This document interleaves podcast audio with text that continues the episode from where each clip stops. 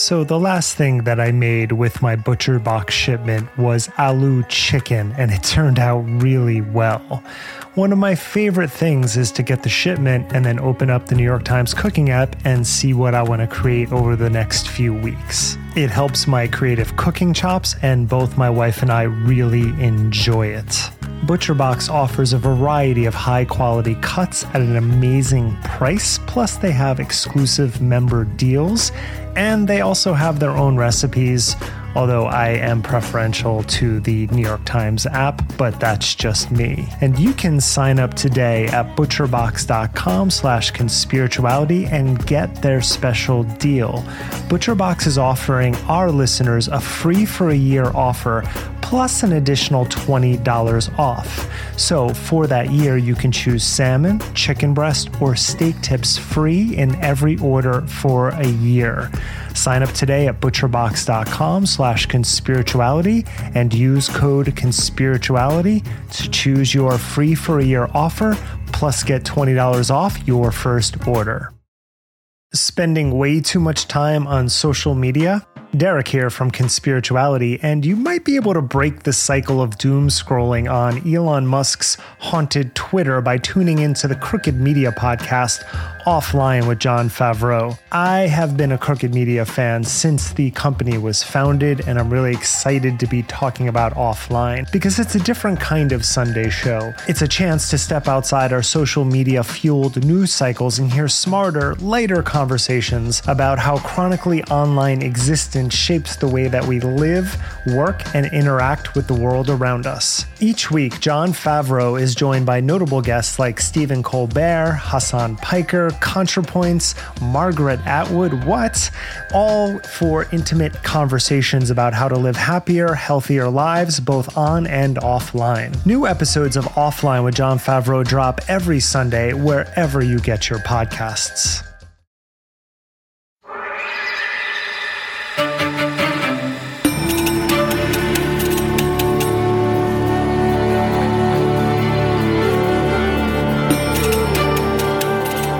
Welcome to Conspirituality. I'm Derek Beres. I'm Matthew Remski. I'm Julian Walker. You can stay up to date with us on all of our social media handles, including Instagram predominantly. We are all on Twitter.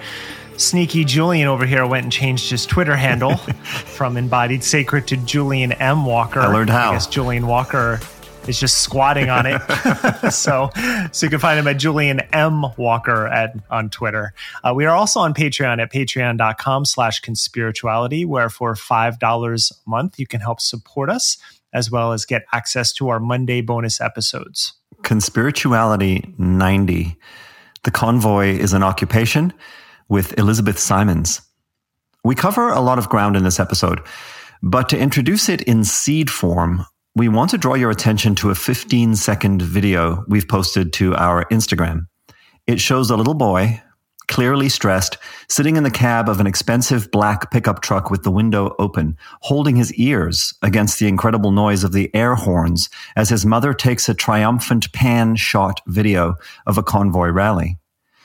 The clip encapsulates the surreal chaos of a deceptive, astroturfed, funded from outside, social media driven catastrophe that is right in line with the worst of the conspirituality world.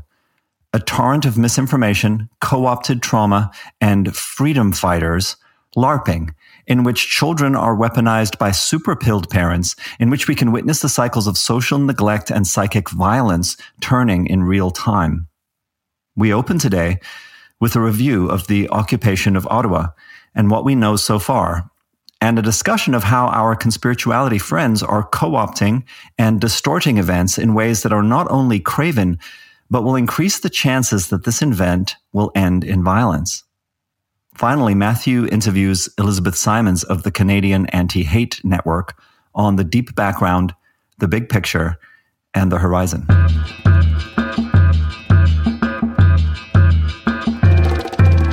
So, Derek and Julian, we have a dynamic interview with Elizabeth Simons of the Anti Hate Network to roll in a bit, but we're going to set that up with some context first, uh, beginning with me giving a Canadian side of the border rundown on occupation basics. Uh, and I know that you both have been looking into how our conspirituality influencers have been spinning it in typically noxious ways. So we'll talk about that as well.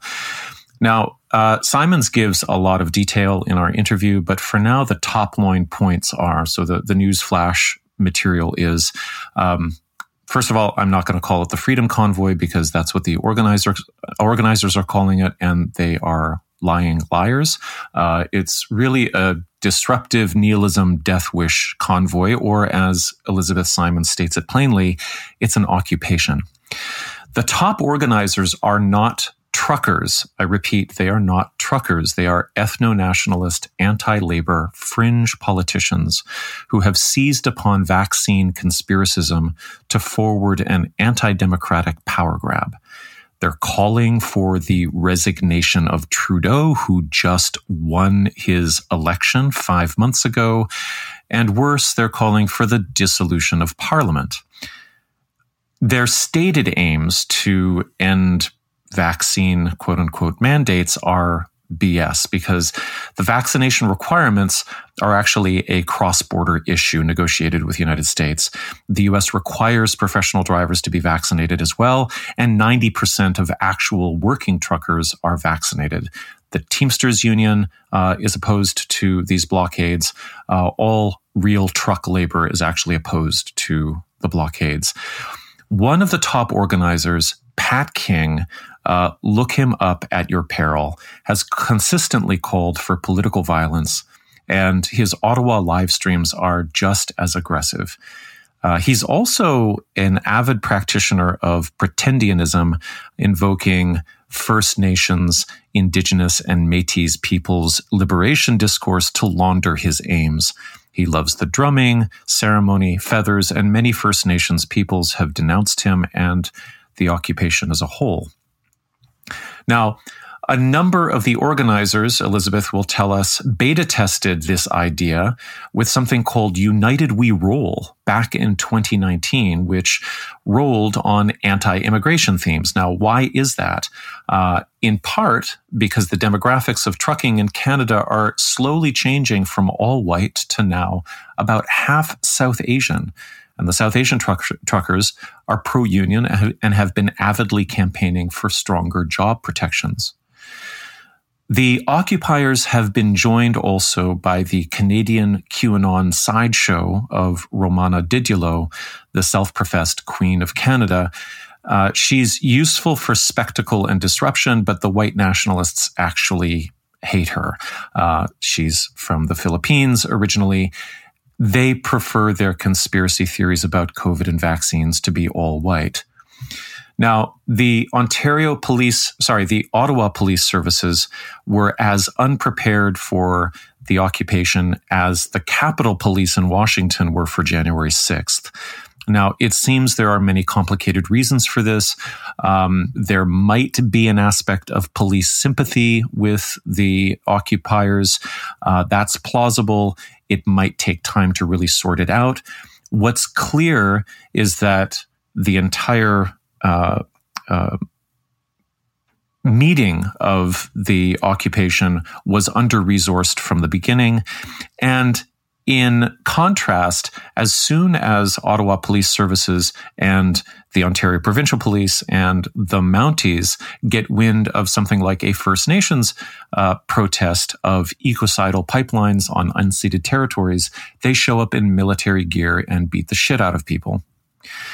So after 10 days, it's now 12 actually, so my script is a little bit old here, of downtown hell uh, with air horns and even air raid sirens deployed by the occupiers to drive the residents mad. Pat King was actually laughing about this on his Telegram channel uh, just today. Uh, this is at almost constant 100 de- decibel noise. Uh, a judge has issued an injunction against the horns, and uh, the Ottawa police have made small strides to limit the flow of fuel and food into the occupation sites. Ottawa citizens are also taking legal steps. Uh, there's a class action suit, and there are petitions to the truckers' insurers because the trucks are clearly not being used for commercial transport at this point. Uh, and all of those owner operators are in real danger of financial penalty or repossession. Uh, but Chief Peter Sloly, who happens to be black, uh, and I've seen some Ottawa local commentary say that he doesn't necessarily have consistent support from the mainly white force, uh, has openly said that there is no policing answer to the occupation. Now, he uses very nuanced political tones. I think he's trying to uh, send calls for help to various layers of uh, government. The downtown hell has featured vandalism, uh, occupiers harassing and assaulting citizens for wearing masks, uh, throwing feces on houses that fly pride flags. The occupiers are ha- harassing women, they're obstructing social services. And they are nonstop partying. Uh, and despite that, their organization is pretty tight. They've brought in construction cranes, porta potties, saunas, cooking tents, and an enormous pile of dry firewood. They've been allowed to paralyze the core of a capital city. Now, what about funding? Uh, you might have heard that GoFundMe shut down the $10 million kitty that they had raised, uh, and they are issuing refunds because they said that the campaign violated their terms of service involving the promotion of harassment. Now, the other issue is that the money is not mostly coming from inside the country. The CBC just published a study showing that 63% of the donations identified by the comments in that GoFundMe campaign, now closed, uh, came from outside Canada and they were from the US. Now, some of that money may be being used to set up things like bouncy castles for the occupiers' kids. Uh, that's right, there are children uh, at this occupation, and the Ottawa police have counted about 100 of them living in the 419 trucks that are still blockading the streets, which means that they're effectively being used as human shields, perilously complicating any possible police action. Now, the right wing of Canadian politics is caving to this chaotic fringe with Erin O'Toole, the now former Conservative Party of Canada leader, getting turfed from leadership in favor of Candice Bergen, who is fond of MAGA hats and taking selfies with the occupiers. And meanwhile, the guy who actually has jurisdiction over Ottawa, uh, the Tory premier here in Ontario, his name is Doug Ford, is pretty much missing in action. And things are so weird that his daughter Krista is actually a prominent occupation influencer, pro occupation influencer. She's married to a cop who was recently suspended for refusing to be vaccinated. Now, this is a very fluid story. So, the latest from today is that Pat King is leading a breakout convoy to disrupt the Ottawa airport. And the Ontario Police Services, sorry, the Ottawa Police Services has tweeted out that the occupiers are now overwhelming 911 services with non emergency calls. Uh, and that, of course, endangers lives. So uh, that's the rundown. But I also want to tell you both and the listeners that as with many others living here in Canada, this hits obviously really close to home in a number of complex ways. Um, for me personally, on Monday night, I was really disturbed to see the occupation uh, descend on my mother's hometown of Windsor at the southernmost tip of Ontario, which is separated from Detroit by the Detroit River. Now, they've blockaded the Ambassador Bridge, which has been open since 1929, and over which 25% of the cross border trade every day is carried. And a few days into this action, the auto plants in Windsor and Toronto are actually starting to drop shifts and curtail production, sending workers home without pay. Uh, CTV reporter Sean O'Shea reported on Twitter that, quote, the mayor of Windsor says some of the protesters blocking the Ambassador Bridge are mentally unstable, willing to die for their cause in some cases. Uh, he made these comments on radio, unquote. Now, the Ambassador Bridge is as iconic in Canadian architecture as the Brooklyn Bridge is in New York or the Golden Gate in San Francisco, and has for almost a century been a symbol of North American industrial collaboration and growth for better or for worse, uh, and to some degree, labor solidarity, especially in relation to the auto industry. My father grew up watching boat races on the Detroit River, uh, and during the Depression, my mother's grandmother in Windsor sent the kids out with hampers full of sandwiches made in her kitchen to sell to the drivers lined up at the bridge, not to block it, but to cross over. Uh, and I traveled over that bridge hundreds of times as a boy uh, to visit my grandfather on the U.S. side. And, you know, if you're detecting nostalgia and idealization in my tone here, um, I'm going to be exploring that in this upcoming bonus episode, in which I'll be describing the wake up call a lot of, uh, especially white Canadians, are hearing in those air horns, white liberal Canadians, because a huge part of white liberal identity in this country is rooted in the assumption that we are better than this. Specifically, that we're better than Americans at democracy, inclusion, and statecraft. This is delusional. One of my contributions to this podcast is to take psychological principles like uh, spiritual bypassing, which is Julian's specialty, really. Like he, he describes it all the time, uh, which we see all over in yoga culture. Uh, and, you know, which in, in Julian's terms, he really shows that, well, how would you describe it? It's the usage of like spiritual concepts and, and ideas to do what? Uh, to essentially avoid existential anxiety, uh, authentic emotional experience, psychological trauma, that sort of thing. Yeah. But we can see it in political terms, certainly as well. Right. And, and I think we can see it exacerbated also by political economies that view itself as liberal and progressive, but are actually hyper individualist at, at root. Uh, and, you know, to the extent that yoga and wellness cultures have been depoliticized by consumerism, but because that consumerism is framed as virtuous, things can feel tolerable and workable. We can go with the flow. Uh, so my thesis for the bonus, bonus episode is that the line between spiritual bypassing and the illusion of a national identity that depends on a genteel self image can be really super thin. So, uh, the bonus episode will be a study in ending Canadian bypassing. You know, we we live in a in a media bubble. I think ar- around the world, uh, and certainly in the West, where yeah, America, uh, you know, sucks up all the oxygen in the room, and so I, I realize how little I know about Canada.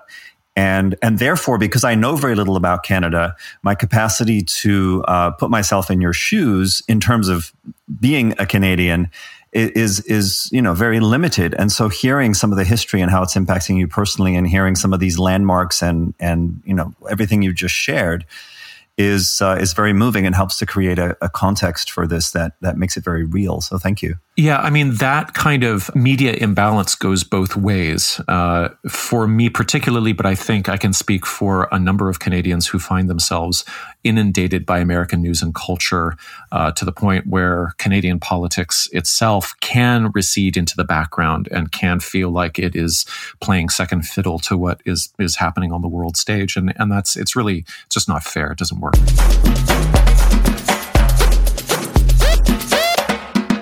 In learning about the Canadian trucker version of conspirituality and how some former Green Party members and people involved in the yoga and wellness scene have become swept up in this protest movement, I have to say, I also found out that before the pandemic, the area currently occupied by the convoy would on warm days draw as many as 2,400 yogis, Matthew, for these massive outdoor free classes on Wednesday nights called Yoga on the Hill. Yeah. So I, I, I can't help but feel like that, and especially given, you know, how high Canada's uh, vaccination rate is, right? You're at like 88 to 90%, I think um, it makes me wonder how much of an overlap there really is between those folks who would have been showing up for the yoga classes and this occupation. Well, that's just the thing. I mean, you just don't know. Most of the occupiers are not Ottawans, uh, so they're definitely from out of town, but I have Ottawa yoga friends who also work in healthcare and social services, and they're they are appalled by what's happening. But I've also heard anecdotally that there's a lot of Ottawa Yoga Land support for the fake truckers. Uh, and as we'll see, this stems from either basic or willful ignorance, maybe boredom, and also a willingness to use any contrarian content for for social visibility. But I think the more complicating factor comes from overlapping spheres of influence in the online world. Uh, how many of those yoga on the hill people people were, were Q pilled in 2019? I mean, probably a minority. But how many are fans of contrarian influencers who are willing to BS about the occupation? A lot more. We got this amazing comment from somebody on Instagram uh, who wrote, I asked my brother in law what the protesters that he supports wanted. His answer was to send me this list of people. So bizarre, right? The yeah. list of people Russell Brand, Elon Musk, Jordan Peterson, Joe Rogan, JP Sears, Dave Rubin, Kid Rock, Kyle Kemper. So so th- he was asking he was asking his brother-in-law for a list of demands. Yeah. And the brother-in-law who's pro occupation said what we want is these what people, these guys say. What yeah. these guys well maybe these people uh, what these yeah. guys say we want them in charge. we want them in charge. By the way, uh, Jordan Peterson uh, has moved into peak belligerence. I know. During this time, during this time, while tensions are flaring uh, in downtown Ottawa, where occupiers are actually facing off with cops and taunting them with jerry cans of diesel fuel, he's tweeting out support for them and then tweeting a photo of himself shooting an automatic weapon at a gun range. Yeah. Uh, and then there's one name in there that you might not be familiar with. Kyle Kemper uh, is actually Justin Trudeau's half brother, uh, who's an anti vax crypto guru. So if you think your family's complicated, uh, well. I think what he's requesting is for Kid Rock to make the soundtrack for their dance parties uh-huh. using all of the other guys' voices as part of the uh-huh. soundtrack. Uh-huh. Samples, yeah. to sample in. Oh my God. we won't say what they sampled Joe Rogan saying for that one. yeah. And I mean, that Jordan Peterson photo, I've, I've seen, you know, many, many retweets of it where people are captioning it in pretty funny ways, but it, because he looks kind of ridiculous but but it is it's super disturbing for sure it's disturbing and i also as funny as some of them are i'm not going to not take a photo of a man with an automatic weapon seriously yeah, yeah. in terms of what his intentions are and that that is where I think the irony of it or how people are using sarcasm, which I'm perfectly fine with, sure. but also you know, my reply to that was, well, we've seen Mikki Willis and JP Sears mm-hmm. posting about their tactical training. We know Rogan's stance on that, and that Peterson was just on Rogan. And when you add in all of these figures who are just keep talking about JP Sears, of course, mm-hmm. with his recent "I was wrong on the Second Amendment. We need more guns" mm-hmm. video. Mm-hmm. Uh, there, there's mm-hmm. only one direction that sort of rhetoric moves in. So seeing another person throwing into that mix just is not good. Especially somebody from Canada with a psychology degree who is mm-hmm. fond of uh, vests and pocket watches. I mean, it, it's there's a culture jamming thing there that brings mm. in uh, a, a, different demographic as well uh, into Second Amendment discourse. We're just gonna, you know, the NRA has been losing funding, Matthew. We got to sell some guns in Canada. I think that's, right. you know, maybe he's the new spokesperson. Yeah, and of, of course we we march closer and closer to the idea of, of these people all being in a compound together with uh, with armed guards and and heavy artillery. Just bizarre.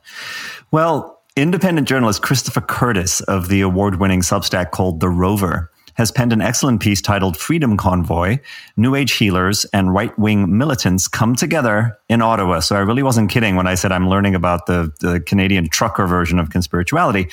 In this article, he tracks the makeup of the Canada Unity online message boards, which which I get the impression that these are sort of the organizing people behind all of this, Matthew. Yeah, that's correct. Uh, he shows how on those boards you see posts from metaphysical bookstore owners, naturopaths, wellness influencers, life coaches, sitting alongside anti-immigrant and Islamophobic white replacement conspiracy theory posts. On the ground in Ottawa, he reports Save the Children and Where We Go One, Where We Go All QAnon signs being displayed and says that he personally knows people involved who are, and I'll quote him here, Green Party supporters, a lefty journalist, vegans who volunteer with the homeless. These folks, he says, seem to be blinded by the right wing racism of the convoy by their own conspiratorial interpretation of what the pandemic means. He also talks about the daily death threats he receives for covering the convoy and anti vax movement and points out that these threats are always more voluminous from talking to colleagues and gruesome in their details when directed at women and journalists of color. Now, on that note, a black and queer, self described yoga studio owner and anti racism educator named Selam Debs, whose Juicy Yoga is in Waterloo, Ontario, reportedly received thousands of hateful, racist, violent, threatening messages in response to a Facebook post naming the connection between white nationalism and the convoy, or as Matthew has, I think, correctly been calling them, the occupiers.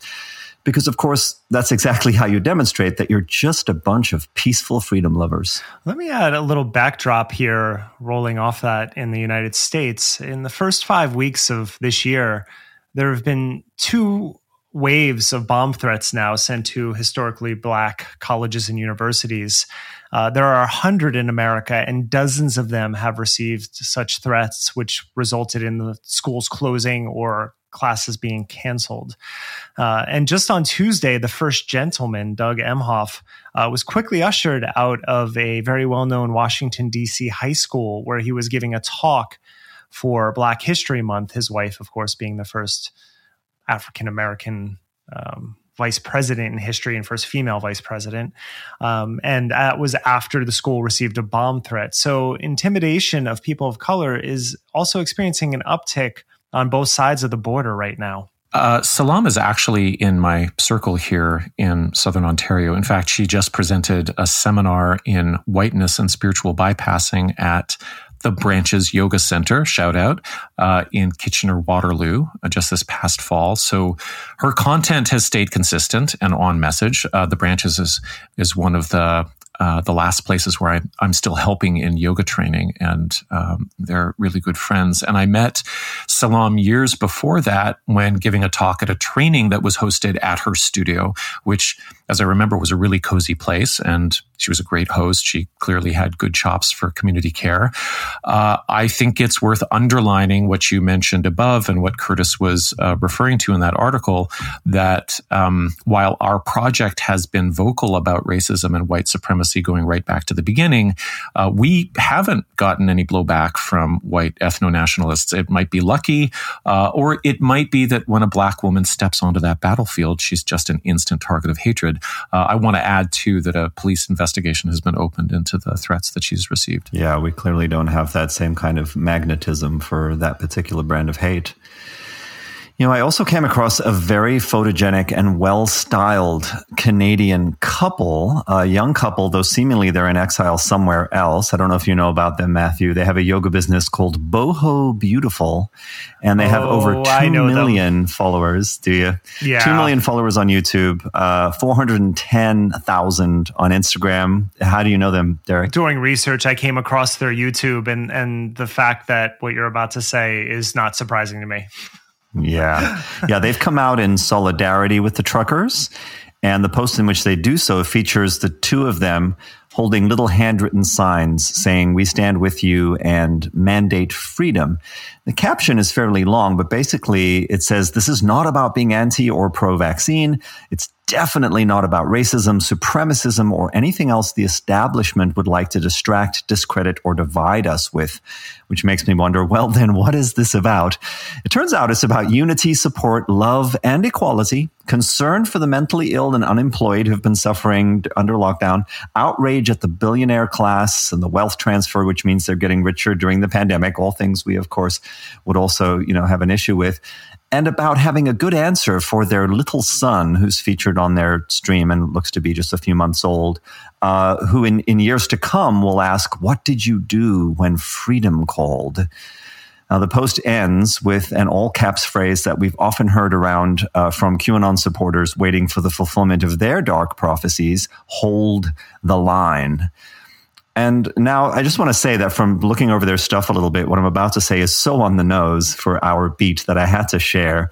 Uh, through their Instagram, they advertise a retreat to Costa Rica, a prenatal yoga course, free resources for vegan living and detoxifying. Oh, and of course, a seven day online program called Ascension. I have to ask about the psychology of this in terms of when they make statements like that. You know, QAnon Anonymous is doing great reporting on Ron Watkins' congressional run, and where one of his issues is water on Native American reservations. And they pretty much showed how he's just trolling, that that doesn't really, he doesn't give a shit about it. But when people like this say these things, I, I truly have to wonder do they really believe that that's what it's about, or are they just looking for the lowest hanging fruit to try to distract people from what they, their real intentions are? Yeah, I mean, I, I tend to think that they are they are misguided idiots. more more so than trolling the way that that Watkins is. Like we know, yes, yeah, we know that yeah. when Watkins takes when he when he is like at some kind of QAnon event and some reporter comes to him and says, "Hey, what what's your platform? We see that you're running, you know, for for government. What's your platform?" And he goes, "Well, you know, I I really think that Native American water research." You're like, "Yeah, he's this he's he's going to say whatever whatever like thing he thinks will will make." His particular demographic of followers laugh their asses off. Yeah. So, in terms of stateside crossover support, I did come across a charming Twitter account with 15,000 followers. I just had to show it to my wife. She's from New Orleans. It represents a yoga studio in Chauvin, Louisiana called Yoga Down the Bayou. And this is your standard scroll of retweeted anti trans, anti mask, panic over communism type of material. But now it also features Freedom Convoy support and anti Trudeau tweets. So, yeah, just seeing how these, these dots are being connected right now. Unsurprisingly, gun toting, roid raging, unfunny former emotional healing coach, JP Sears, created a satirical news broadcast video in which I counted the word freedom 24 times. The video quotes both Jordan Peterson and Elon Musk, as you do, voicing support for the convoy and disparages Canadian PM Justin Trudeau as a wannabe authoritarian tyrant who dresses more nicely. And the video features Sears' endorsement at the end for a totally legit electromagnetic frequency blocking phone sticker and a laptop mat. but here's how it starts. Good evening. Welcome to tonight's special report on the Freedom Convoy of Canadian truckers, where we'll call freedom a dangerous fringe concept in order to intimidate you into obedience, because our house of cards is on the verge of crumbling. So please listen up. What's all this mean? In Canada, a massive trucking convoy involving 50,000 truckers, stretching 70 kilometers long, has driven across Canada from Vancouver to Canada's capital city. 50,000 truckers, eh? Right. Well, the Ottawa police were reportedly expecting between 1 and 2,000 vehicles last Saturday, with the crowd on the streets ending up swelling to around 8,000. Now, some news sources have said that the crowd may have gotten as large as 15 or even 18,000 on previous days, but Ontario Provincial Police recorded 113 trucks and 276 personal vehicles in the convoy. Sears also repeats another falsehood later on in the video that the truckers, and by the way, my favorite hashtag critics are using on Twitter is Flu Trucks Clan, which I thought was kind of brilliant. The claim is that they've broken the Guinness World Record for the longest convoy by a factor of 10, but this has been denied by anyone that you can ask who, who knows anything about it. JP makes much of these exaggerated numbers so as to create the impression, this is his argument essentially, that there's an overwhelmingly popular uprising that the propaganda mainstream press is framing as being a fringe minority. And Trudeau even used those words. But with 88% of Canada vaccinated, a population of 38 million, contrary to the spin he tries to put on it by showing videos of large crowds. Look, there's a lot of people, right? Even at the most generous estimates, Trudeau would still be correct in saying that this is a fringe minority. You know, guys, it's almost as if anti vaxxers who misread the data on efficacy and massively overestimate the risks of vaccines while massively underestimating the risks of COVID are confused about basic uh, basic math and percentages. I know I mentioned this in Slack, but two weeks ago on on Bill Maher's show, Fiona Hill was talking about how the number of people who were actively engaged in violence during all of those years in Ireland with the quote unquote Catholic versus Protestant. It was more political than that. Uh, fighting that was going on was roughly 400 people.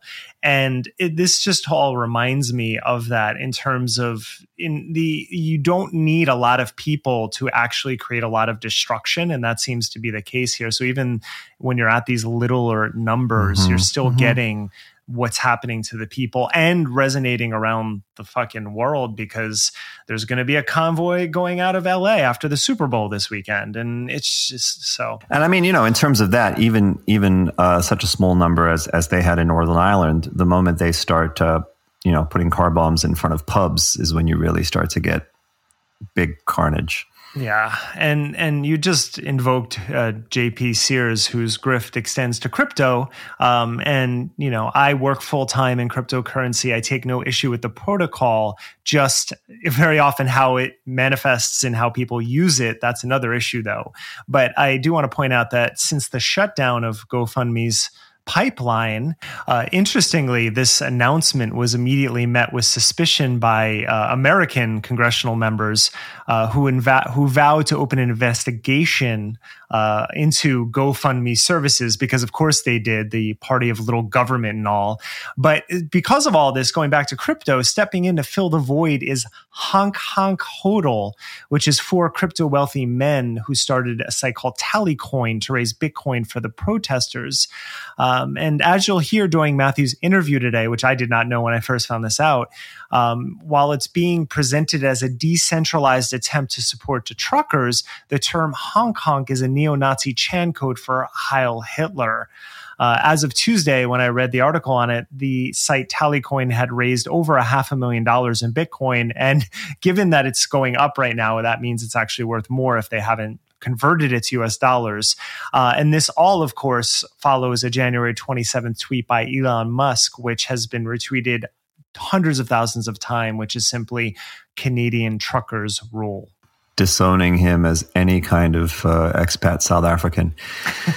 so, speaking of GoFundMe, another one of our usual suspects, Jason Shurka, you may remember, owner of the Academy of Divine Knowledge website, which is actually very well put together and I'm sure generates a lot of money, and author of the book The Pyramid Code, which he claims was actually given to him by a clandestine organization called the Light System while he was in hospital recovering from a staph infection in his left leg, uh, had this to say on his Instagram about the controversy uh, regarding the convoy and GoFundMe. GoFundMe has officially announced that they will be shutting down the Freedom Convoy fundraiser and actually redistributing the over $10 million in funds raised to what they call credible and established charities that are actually verified by GoFundMe. I wonder who those are.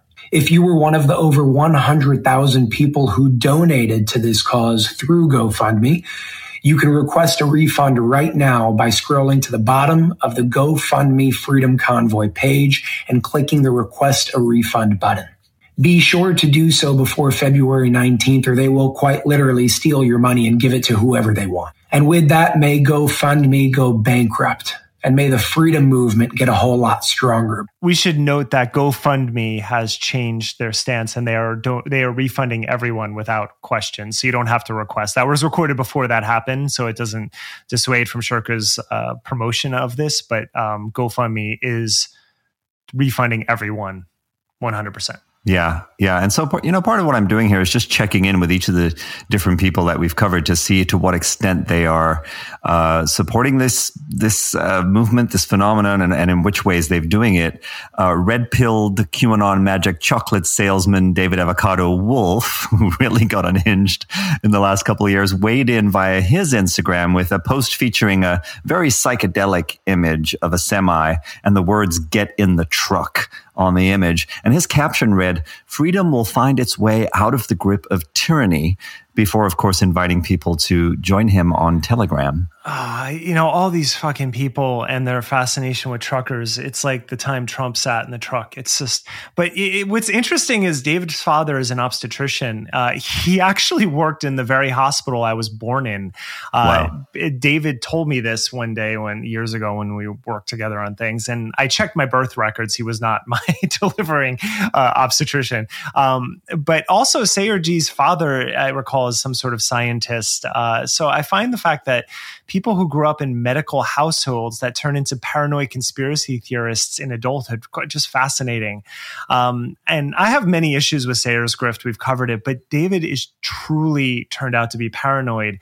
Uh, his Telegram is one of the most toxic places I've just ever seen in any feed. He has no boundaries whatsoever. But I also remember him that when he left New York City, he bought farmland in Canada. So I probably he feels some sort of synergy with truckers traveling along vast expanses in the name of freedom. Another one of our usual cast of characters, Dave Asprey, you know the the magic butter coffee without all that nasty mold salesman. Well, we haven't covered posts. him in depth. We probably should. yeah, we've referenced him from time to time. He, he's definitely worthy of a lot more attention. He's created posts attacking GoFundMe and supporting the convoy too. But what would this episode be without a quote from the super macho anti trans real women give birth alone on the frozen tundra, mother of dragons herself, Bauhaus wife, who wrote this caption under an Instagram post that just said, keep on trucking. Okay, I'll I'll try to do the voice. Today is my 41st birthday. I've never been big on patriotism, but I'm so proud to be a human being right now.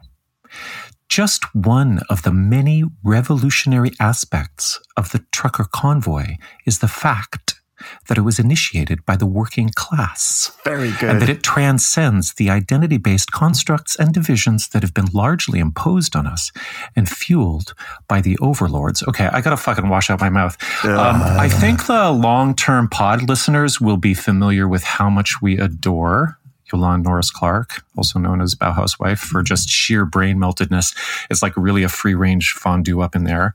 Uh, but this time, I want to point out how stuff like this from her and Shurka and Sears and and, and countless others, um, it's really moved from opportunist uh, to unfunny to gross to, I mean, let's face it, like a level of imminent danger because you know, in general, this scam of outside influencers, especially if they're in the US, it, it's we can expect that they're going to use an event like this to upsell their brands.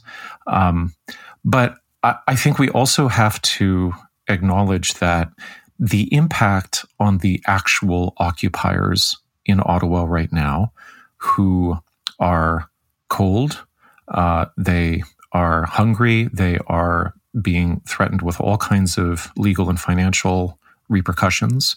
Uh, they are not sleeping. They're probably living on Red Bull, Red Bull, and who knows what else. Uh, for them to be cheered on and validated from afar, and from unlikely sources, like people who they would typically not be regarded by, people who would not give them the time of day, people who would share some of their maybe class privilege with them, and, and that might feel gra- gratifying in some way, people who sound educated. People who tell them that they're part of a global and spiritually relevant movement and that now is the time to put everything on the line. Um, you know, violent confrontation in Ottawa is being predicted by major analysts on the ground uh, and people familiar with uh, policing. And as it becomes more and more likely, uh, these people, the people that we're describing, they're full of shit. They are um, boosting their brands and they're also ramping up the emotionality of occupiers who actually have no way out. So, uh, any message other than, hey, we heard you, go on home and make sure you vote if you didn't last time, or even better, come on home, get back to your life, your family needs you. Like any message other than that is at this point aiding and abetting preparations for violence. And for what? Like, like at best, it's the vicarious thrill uh, on the part of the influencers, I think, of imagining that they're participating in something. Uh, at worst, it's for the clicks you know, we talk about how conspirituality influencers have the blood of promoting vaccine hesitancy on their hands, but this is another form of like real material danger. And what I want to add about Norris Clark's uh, total perfidy and hypocrisy here is that if she had spent five minutes outside of Telegram or her own ass she might have learned that the occupation wasn't being led by truckers, that its leadership is anti working class. It's rooted in anti immigrant movements, as Simons will help lay out in the interview. And maybe she would see how empty her claims of solidarity with the working class are when they are posted on Instagram from the beach in Nicaragua, where she works at what? Like exactly? I know she does online coaching for women who don't want to give birth in hospitals, but working class? Really? Yeah. Yeah, I mean, this distinction is so crucial, Matthew. It really jumped out at the great interview that we're going to hear in a little bit with Elizabeth because this far right libertarian populism that pretends working class solidarity is, is so distorted and so false. And that's true everywhere in the world that it, it rears its head. It claims to be anti elite, but make no mistake, the salt of the earth, common man they appeal to always has some deeply bigoted racial, religious, and political qualifiers. And yeah, these these truckers, as, as I've learned, do not represent an uprising of wage slaves demanding a better life. And I can understand, frankly, yoga and wellness influencers fetishizing the working class without knowing a single one a member because because influence work is a little dissociative, don't we think? I mean, oh yeah, I'm I'm sure there's a part of them that really wants to get offline to feel what it would feel like to you know, grind gears on a fucking 18 wheeler, to feel what it would feel like to be paid for labor value and not their hot takes.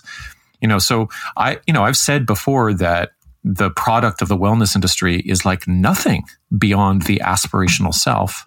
So I imagine it feels awesome to identify with the working class when you have no way of measuring what you actually produce beyond views and clicks. You're also not you're, you're, that online marketing model is not trying to sell to the working class. It's trying to sell to people who have significant disposable income and aspirations toward that self improvement kind of uh, aesthetic. Right.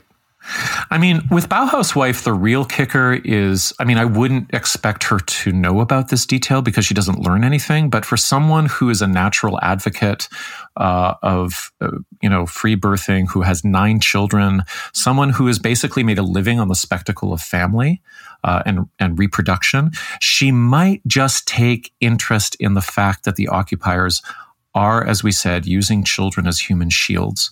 And to just give a little sense of how much pressure that involves and how horrible the situation is that she's praising from her beach hut, uh, I want to take a listen to something. This is very difficult, actually. Uh, here's an occupier, uh, a guy, he looks like he, he's in his young, early 30s. Uh, he's yelling at a reporter who is asking him to respond to the news that the Ottawa Police Services has called in Child Protective Services to advise them on what to do about the 100 children living in truck cabs and pickups in the freezing cold. Did you hear the statement I that I what you yeah. said. So, No, you're saying, that's what I'm curious. So Like, you're if saying that my teenagers are threatened for being in Ottawa? Is that what you're telling me? I mean, answer, you- answer you my heard- question. you heard the statement We've that all answered questions. You answer mine. I- are my children work, in danger for from? Children's Aid Society. Are, my, are my children in danger for being in Ottawa?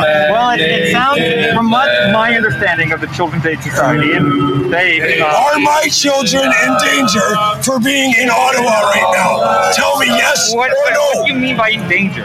I, you tell me. You're coming here trying to say that The children fact are in that the danger. Society Are- getting involved You got the like inside scoop because you guys are the messenger for the devil. You tell me right now, are my kids in danger for being here? Should I send them on the first train out of town? Well, tell me now. It sounds like the Children's Aid Society is saying that. So you're saying that my kids are going to get hurt? I'm not saying anything. I don't. Well, all I'm children saying is that they put out the statement, and I'm looking for your reaction. So you, so you want? You're telling me now that I should be getting my kids out of town because I'm they're going to get hurt. anything. I'm not telling you sir, that- he's going to come in I'm here and do what to my kids? what to do. What are they going to? All I did was read Because the you don't give a shit about nobody. All you care about is your No, paycheck. because You sold your soul a long time ago. happening in the city You sold your soul a long time ago, and you sold your soul a long time I, ago. I, I'm, I'm here to. You work for the devil. We're not psychologists, uh, but I think it would be unethical to ignore the possibility of like real projective rage here.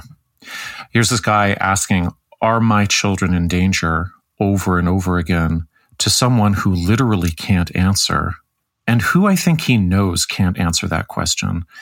And it begins to sound less like a question and more like a statement or like a cry for help. as in my children are in danger. Uh, which given you know all of the media around this guy that is telling him that they should be vaccinated and wearing masks uh, makes a lot of sense for him to hold that particular uh, concern uh, but I mean, what a, declaration that's that's fueled by like mortal shame uh, and disguised as rebellious dignity. Yeah, I mean, to follow on from that psychological speculation, obviously, I mean, it it, also sounds to me like uh, he's in denial of how much danger he's putting them in, and he's he's projecting outward that the, that these child protective services people are are somehow threatening his kids. And the dissonance of hearing "Oh Canada" during that clip also is really a lot. Yeah, and I am going to get to that a little bit in the bonus episode when I talk about what does uh, sort of various forms of Canadian nationalism like what, what what roles do they play in these in these situations? I it's pretty thick, but anyway, I hope that. Uh, Yolande Norris Clark hears this. I hope she hears this guy specifically and maybe pauses to reflect, but she might not because, as we've seen, uh, you know, most conspiritualists are really fond of using their kids in the same way, I have to say, as emotional pawns, uh, self objects symbolizing their own contradiction of purity and vulnerability. Um, now, the, this post that, that you brought up, Julian, is from days ago, but just a few hours ago, Clark issued a kind of a walkback, but it's delusional because she's now calling the occupation a psyop to scapegoat truckers for the inevitable supply chain disruptions. Uh, she says it's heartbreaking because, yes, the vast majority of people involved in the convoy showing up at the protests are sincere and peaceful and full of hope. And of course, the neo Nazis and the white supremacists are crisis actors, duh. Uh, and then she goes on to talk about how uh, the truckers are actually not intelligent because they don't understand that they should just like refuse the mandates it shouldn't they shouldn't show up so late to the game. So no matter how many news outlets have reported on it uh, the ethno-nationalism on display is a false flag to her. And then you know so much for working class solidarity uh, because she implies that the occupiers are stupid for organizing that they should just take off their masks do what they want they should shop differently. Now, this is some, coming from someone who froze herself out of New Brunswick because she refused to mask up early on in the pandemic. Then she fled to Costa Rica to complain about it, uh, and then fled again to Nicaragua, maybe when it was clear that the Rico government wasn't going to allow her unvaxxed white kids to just run around on the beach. So, occupiers, there is Bauhaus Wife's advice for you. Follow your own truth all the way to Nicaragua and that's how you'll get your country back. She has a course on that that you can right purchase. By yeah. the way, for, for, for Bitcoin, too, for Bitcoin, yeah, for Bitcoin. I just want to say that this psychological and cognitive whiplash that influencers this deep into Byzantine conspiracism, uh, she's really exemplifying it here. The hundred mile per hour hairpin turns into claiming current events that you had recently voiced support for are actually part of a psyop, a false flag. These people are crisis actors, etc. The use of these types of ominous, like Alex Jones sort of terms, right. like psyop, especially, indicates so many layers of paranoid thinking. Right? It's like one after another after another, and it's also then the default fallacious argument that fuels a sense of heroic resistance against phantom enemies that are sort of everywhere crowding in. No one can be trusted in the alt reality hall of mirrors. And Bauhaus Wife shows her cards here a bit in case anyone was still not sure. This is like full QAnon level behavior. It demands that followers ride that sickening roller coaster of shifting loyalties and manic revelations along with her. Yes. Well, uh, back to reality and groundedness a little bit with uh, this interview with Elizabeth Simons of the Canadian Anti Hate Network. You can catch her earlier guest appearance on Conspirituality Podcast in episode 79. That was with journalist Dan Collen and video journalist and DJ Morgan Yew.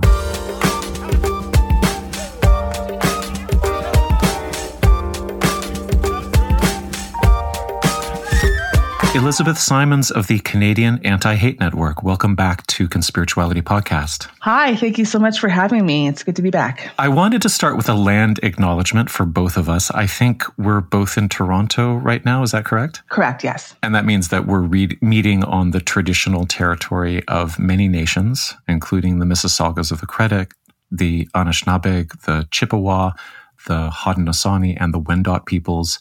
And this is now the home to many diverse nations, First Nations, Inuit, and Metis peoples. But I also have to say that any land acknowledgement at this particular point in time takes on a double significance, maybe even more, when we're talking about an ethno nationalist movement laying siege to Par- Parliament Hill.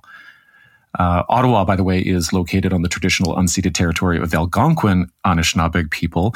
Um, so it's like we're witnessing an occupation of an occupation. And so I wanted to start with this big picture question, which is to what degree is this convoy consistent with Canadian political history and sentiments, and also consistent with national attitudes towards the vulnerable, the marginalized, and the Indigenous? Yeah, I, I, mean, it's the irony of everything has not been lost on me over the last, I guess, what is it now, 11, 12,000 days? I, have lost track. Right. Um, but uh, yeah, I mean, we we've seen we've seen Indigenous ceremony and culture co-opted and appropriated at the Ottawa convoy. Certainly, um, we've seen some pretty offensive displays of of how they interpret um, to support uh, their their alleged support of, of First Nations peoples through, you know, some some pretty offensive interpretations of ceremony. Um, I know that there have been a lot of um, of Indigenous uh, and you know uh, speakers, influencers, activists who have been speaking out against it, and that's been really helpful to kind of contextualize for the larger audience. But I think we also need to recognize that you know these occupiers, and I, I, will I will call it an occupation, and I will call them occupiers. They hold up um, Black and Indigenous and people of color persons in the movement as kind of a shield against criticism that the movement has racist elements. So they're often kind of they're, they're tokenized um, for for you know lack of a of a better word. Right. So they're they're taking up the space and disrupting the lives of people in diverse neighborhoods. So if you look at Ottawa, it, down to the downtown core is a diverse neighborhood. Um, Winnipeg, where there is another convoy that has set up an occupation. The downtown of Winnipeg is made up of of BIPOC and working class people and families. So it's really dismissive of of you know the the indigenous people who came before us, who who whose land we're on, and it's very dismissive of everyone else that that this that this country has has exploited for for so long. So I mean, it's it's co-opting the language of the labor movement, which, as you know, people may or may not know, but Canada has a really long history of of labor activism. You know, you look at Winnipeg, for example, and the 1919 strike, the general strike in Winnipeg, and then you look at them using labor language to kind of co opt that sort of same feel. And it really isn't any of that at all. So there's a long history here of white settlers, European settlers, co opting language, movements, people. And we're just kind of seeing that play out on a really kind of micro level versus the very macro level that we're used to seeing it. Now, at the Anti Hate Network, you've done this really great job of backgrounding the occupation. And from those articles, which I'll post to the show notes, and also a solid Jacobin piece, um, we learned that the leaders come from labor union disruptor movements, from anti immigration activism, from Yellow Vest and Wexit factions. Uh, a lot of them are coming from. Uh, you know, Alberta, um, they staged a test run of the present action in 2019 with an event called United We Roll. Can you take us back and fill us in on the parties and the personalities and the continuity between then and now? It almost feels like, well, I guess in a way we are kind of having this conversation again because I remember the last time that I I was on your show, we talked a little bit about how um, the COVID conspiracy movement can be directly linked to anti-M 103 and then, then the yellow vests. And we're seeing that here. So if you look at the people who are involved in, in the organizing of the, of the convoy of the occupation, some of them were involved in the United We Roll convoy in 2019. So we've got, you know, James Bauder, who um, journalist Justin Ling, I believe it was him who called James Bauder the architect of uh, of the current convoy. Um, and he founded Canada Unity, which is um, a big driving force behind it. And Bauder was actually an East Coast organizer for the 2019 convoy. Um, he was a yellow vest. He has promoted, you know, QAnon messaging. He has promoted um, quite significant and extreme um, Islamophobic messaging, and so his trajectory is quite, um, you know, it's it's quite obvious. It's quite it's quite overt. Um, there's other organizers like Tamara Lich, who uh, is probably most most well known for organizing that rather large GoFundMe. She was a yellow vest organizer in Kelowna. Um, and I believe she also was on the 2019 convoy as well. And you know, she has shared um, anti-Muslim content on her on her social media, podcasts, and influencers and whatnot. Um, then you have Pat King, who I think most people are quite familiar with at this point. Um, he's made a lot of racist statements over the years, and he actually came to our attention during the 2019 convoy because he was a participant. So, I mean, it's I, I I have joked about how this is like United We Roll two, like roll harder. Like I've joked about that, but like it's basically like it's like a redux. Um, but obviously, in this situation, because they've they've scooped up the COVID conspiracy, and they've latched onto that as kind of their their message du jour because it does change, right? Depending on the movement, um, it has grown obviously to to something that is has far outsized what we saw in in 2019 well to speak to this continuation but also the mingling of messages that um, I, I, think show the historical uh, connections there are three rationalizing frameworks that organizers are deploying uh, and these get parroted by the occupiers, but also, unfortunately, in the mass media and in these unlikely yoga and wellness and new age spaces that uh, we will have already talked about in the introduction to this interview. So uh, the rationalizations go like, you know, the first one would be this is all about unity and peace and standing up for everyone's rights. We're an inclusive movement. Uh, another one would be we are not anti vax, we are pro freedom. Uh, and then thirdly, we have, and this speaks to something that you've already mentioned, this is a working class movement. Uh, the salt of the earth are going to rise up and change what generations of uh, you know libtards haven't been willing to change. So, um, what can you tell us about these frameworks and how they stand up to scrutiny, but also um, you know how they're deployed? If if you look at the language being used there, it's it's also benign sounding, right? So. Uh, and that's that's certainly intentional. And I mean, we saw we saw we saw these kind of buzzwords: unity, peace, inclusiveness, love. Um, we saw that back in the yellow vests, yellow vest movement that kind of preceded preceded this one. Uh, lots of talk about unity, peace, and freedom but like what does that really mean in within the scope of what their what their actions are so we know from polling data that the majority of canadians disagree with the demands of the occupiers so if the majority of Canadians disagree with their demands, it isn't inclusive because it doesn't take into consideration the fact that the majority of the country doesn't actually side with them. Further, they actually dismiss that as impossible. They dismiss it as fake news or a lie or as media manipulation. And they just refuse to believe it, even though it's been reported in multiple outlets. It's there's there's hard data to to support it. This came from polling data. It wasn't just pulled out of thin air, but they just refuse to believe it because it doesn't confirm their own their own you know echo chamber um, the the the anti the you know we're not anti-vax or pro freedom is one of the most egregious things to me because the, their behavior in multiple cities suggests strongly indicates otherwise. I mean, we've seen so many reports of assaults, attacks, harassment against people just for wearing masks in public.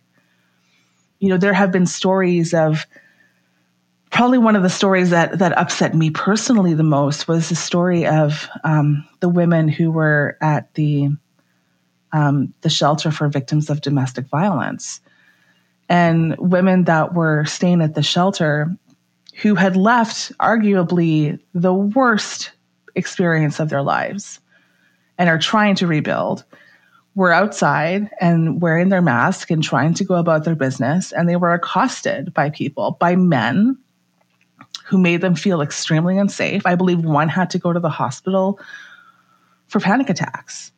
And I, I mean, whose freedom are we talking about here? Because it, it doesn't seem that they care about anyone else's, you know, quote unquote freedom but their own.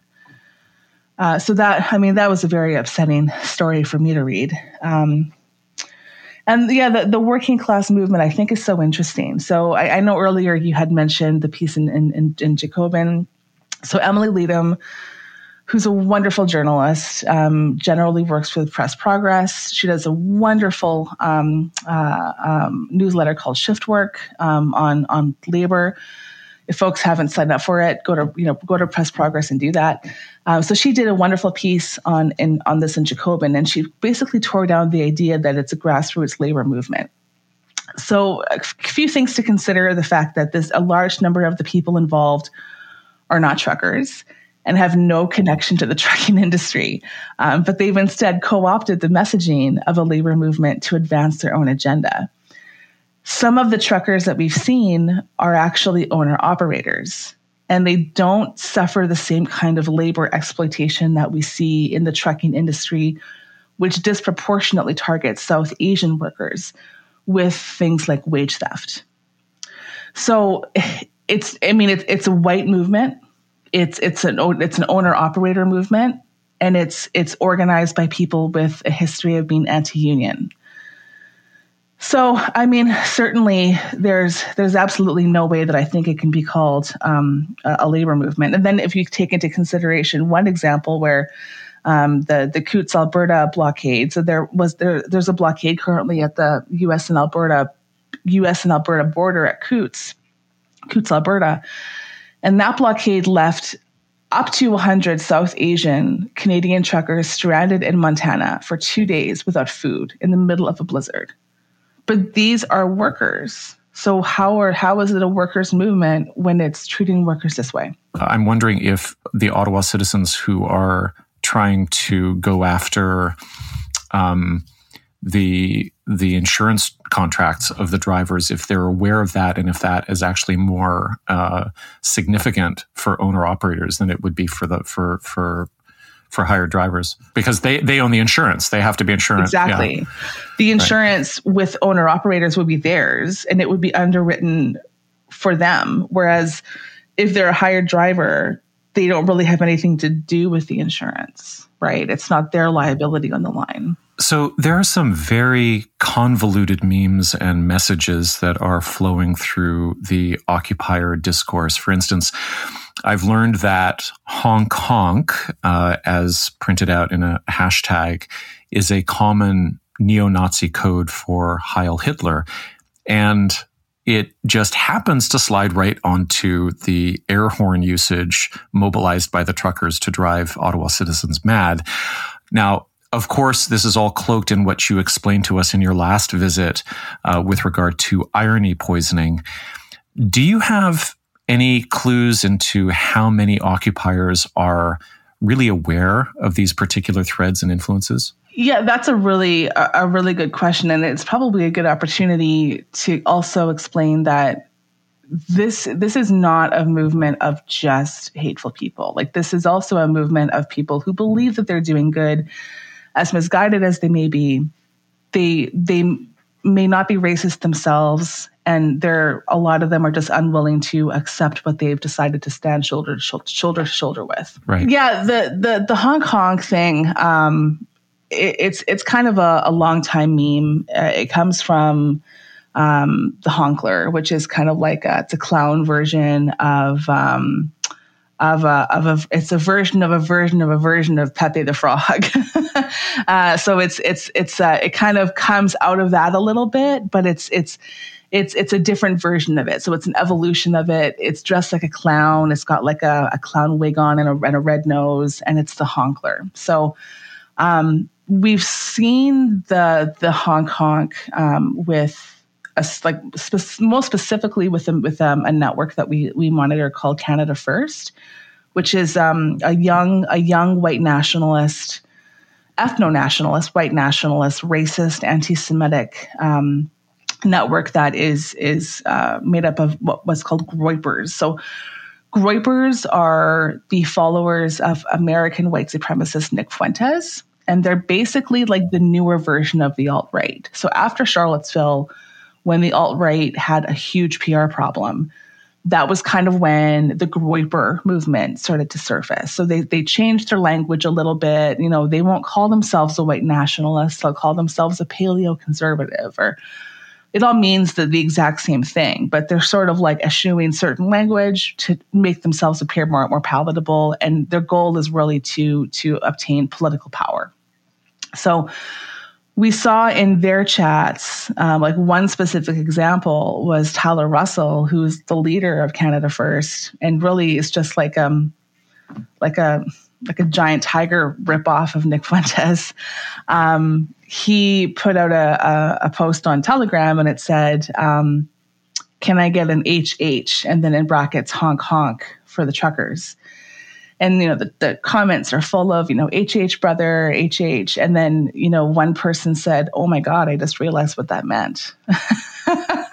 And so what we're looking at here are people who are kind of subverting the the movement in order to to introduce more extreme messaging.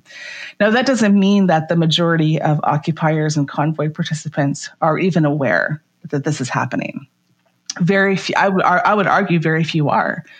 I would argue very few understand um, that what they're doing is actually bringing great joy to the white nationalists and the racists. And I imagine they're not aware that deploying the hashtag also puts them into horizontal connection in their social media environments with the exact Facebook groups that and the Telegram groups that that are seeking recruits as well. Absolutely, because we've seen we've seen um, just the, the glee across the spaces that we watch of the people that are are hardline racist and anti-Semitic and white nationalist. We've seen just the absolute glee that they have over people introducing honk honk into you know mainstream you know quote unquote mainstream discourse. So it, it's it's kind of it's not dissimilar to you know back in the days of the yellow vest when people would share anti-semitic memes or or tropes and they really wouldn't have any idea of what it was they were sharing. And I, I do feel like a lot of these people don't understand the the adjacency that they have to this kind of these kind of hate elements.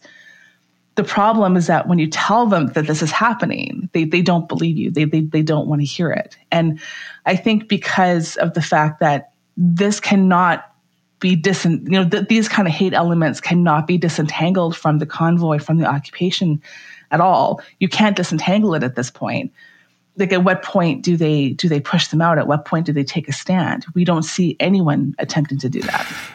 You know your description is making me think of a clip of some citizen journalism film that was taken from uh, the occupation in ottawa where this really young maybe 19 years old very fresh faced boy with a cowboy hat on uh, is doing his you know very diligent work in filling up his jerry cans out of a larger diesel uh, can. Uh, and when the journalist asks him what he's doing he gives this very earnest and heartfelt uh, explanation about i'm just lending a hand. It's the least that i can do. Uh, our rights are under assault. He gives the entire kind of you know Jeffersonian pledge in his very simple in his very simple terms. Mm-hmm. It's extraordinary to think of how uh, that's being preyed upon by language and memes and uh, links and just this whole network of of much more radicalizing influences. It's it's like it's like I'm I'm looking at people who are who are a kind of fresh meat to uh, a, a, very a very vigorous movement. Yeah, it's true. And and I, I think that's that's really the danger of, of, of this movement as a whole is that these people are are ripe for that sort of susceptibility and they're right for that sort of, you know, intervention. It doesn't take a long time for somebody to go from my rights are under assault to blaming who they perceive is behind it. You know, which in, in this case, right. depending on who you ask, it could be Jews, it could be Muslims, it could be globalists but even that term globalist like they talk about they talk about the global cabal. They talk about globalists. Well you know what who are globalists? Like who are they really? We're talking about largely jews right? Same thing with you know the you know this is turning into a communist country. Well no one no one is actually afraid of communism. Like this is not a communist country nor are we at risk of becoming one. It, they're talking about the trope of jews creating communism and and the, the trope of Bolsheviks in World War II. So they're using this kind of language to pull these people in, and these people who you know maybe are lacking in some civics knowledge, maybe are lacking in some political knowledge in terms of theory.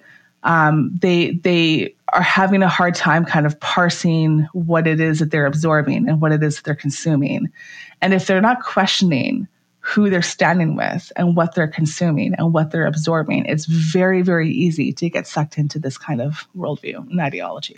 Well, moving to the reality on the ground, it's extremely fluid. Uh, we're recording this on uh, Tuesday morning, I think February 8th. Um, and I'm sure things will change before we publish in two days. But two days ago, a provincial judge ruled in favor of an, of, of an injunction against air horn usage, which has to come as such a relief to Ottawa residents, many of whom haven't slept in those 10 days. Uh, there have been some limited attempts made by the Ontario Police Services or the Ottawa Police Services to stop the flow of fuel and supplies into the encampment. Now, we don't know how long the real hardcore elements are going to stay. We do know that some occupiers have, as you said, assaulted Ottawans for simply wearing masks. Um, you mentioned that women have been stalked and harassed. Uh, we also know that journalists are being attacked. Uh, there's feces being thrown at houses that are flying pride flags. The social services for the unhoused and, and the women in shelter that you mentioned have been disrupted. And then people who depend on services and deliveries to the downtown core have essentially been cut off. And of course, we've also seen Nazi, Gadsden, and Confederate flags waved around. What is your current, knowing that it will change, but your current material assessment of the situation today and, and where it's likely to go? It's interesting that the the there are now some like alleged crackdowns, and I, I say alleged because there hasn't really been much that we've seen in terms of actual crackdowns at this point, at the time of recording. And what's really interesting is that there have been um, some pretty overt attempts to provoke altercations with law enforcement. Um, like there have been, uh, you know, w- we know that there are people on the ground who are attempting to kind of troll law enforcement um, you know, filling jerry cans with water and other fluids and trying to like go to the cops into into you know um, attempting to arrest them or charge them or you know take away the jerry cans. And we know that there's these kind of like trolling elements that are on the ground. We know that there are people who are attempting to to you know to um, cause provocation, and so because of that and because of the the logistical support like these people have truly dug in for like the long haul like no pun intended but they've dug in for the long haul. Um, and the logistics and material support by way of supplies they have is, is just massive. Like the videos of the tents showing like the food supply and the, the diesel supply and the gas supply and it's just it's it's wild. And so when you take into consideration the amount of work that they've done to really dig in for for the long for the long term, plus the attempts to provoke. I know on Monday there were Monday night there was a report of um, hundred people surrounding one law enforcement officer who was attempting to arrest someone for carrying a gas can. So I mean, it's going to get worse before it gets better, in my opinion. I don't think they're going to go down without a fight. Um, this is also considering the fact that these people have said consistently that law enforcement is on their side. Law enforcement, the military, RCMP, everyone's on their side in their view. And so to see law enforcement maybe turn on them is going to create a, a, a, um, a break in that sort of dynamic whether you know whether it's one way whether it's a, a, a like a person you know a one way relationship or not it's going to create kind of a break in that so the city and the law enforcement in, in Ottawa has set up a situation where any pushback against them will not be taken well, and and there's a real likelihood of it escalating in further escalation before it's over. Now, whether that escalation is aimed at law enforcement, whether it's aimed at the residents, I think we can all agree that the most at risk are the residents of, of Centretown, of downtown Ottawa. Um, they're the ones who are at risk of feeling the brunt of this, right? Because they're the ones who have been dealing with this for days on end. They're the ones who are likely to be attacked just walking down the street.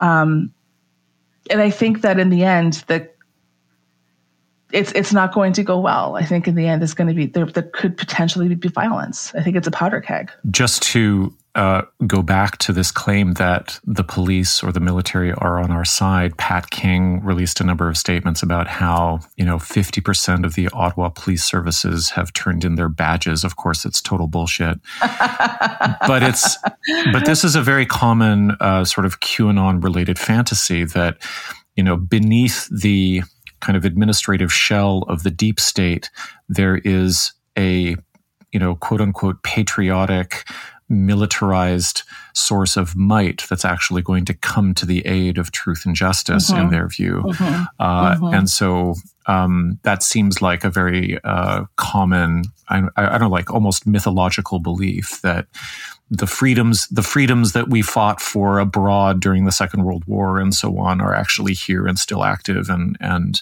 uh, they're going to come to our aid. It's fascinating how that gets repeated. It is, and, and it's consistent, right? Because it does kind of help them bring people on side because if you're an individual who is consuming this sort of conspiracy content and you're told like hey 50% of the ottawa police side with us um, if you are not going to be critical and, and, and think that through you're going to go oh well maybe i'm on the right side then because these people really do a lot of these people anyway really do um, support the police and feel that the police are there for them. Do you know?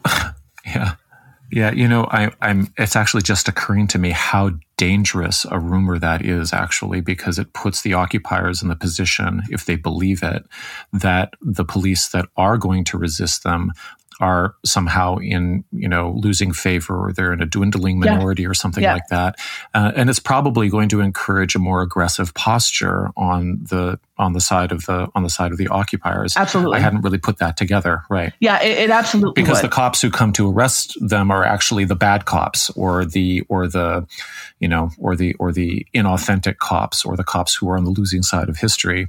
But the but the real cops will come to their aid right. That's that's right. That the the the law enforcement that's acting against them is part of the collusion part of the the conspiracy against them whereas the the the good cops the real cops are the ones that are going to come in and save the day and you know this isn't helped by the fact that there have been law enforcement coming out in support of them well i wanted to yeah i wanted to turn to that actually um, with regard to the police response um, because there are at least three things I think we can say about the preparedness and the response. I mean, first of all, they obviously weren't prepared, and their initial stance was appeasement, which has been a disaster.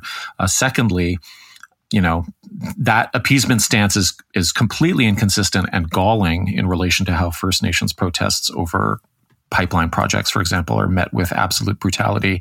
Uh, and then, as you're just starting to mention here, anecdotally, there are reports of Ottawa Police Services officers fraternizing with um, occupiers. And these incidents might indicate a peacekeeping response or instinct, or that officers sympathize with the action.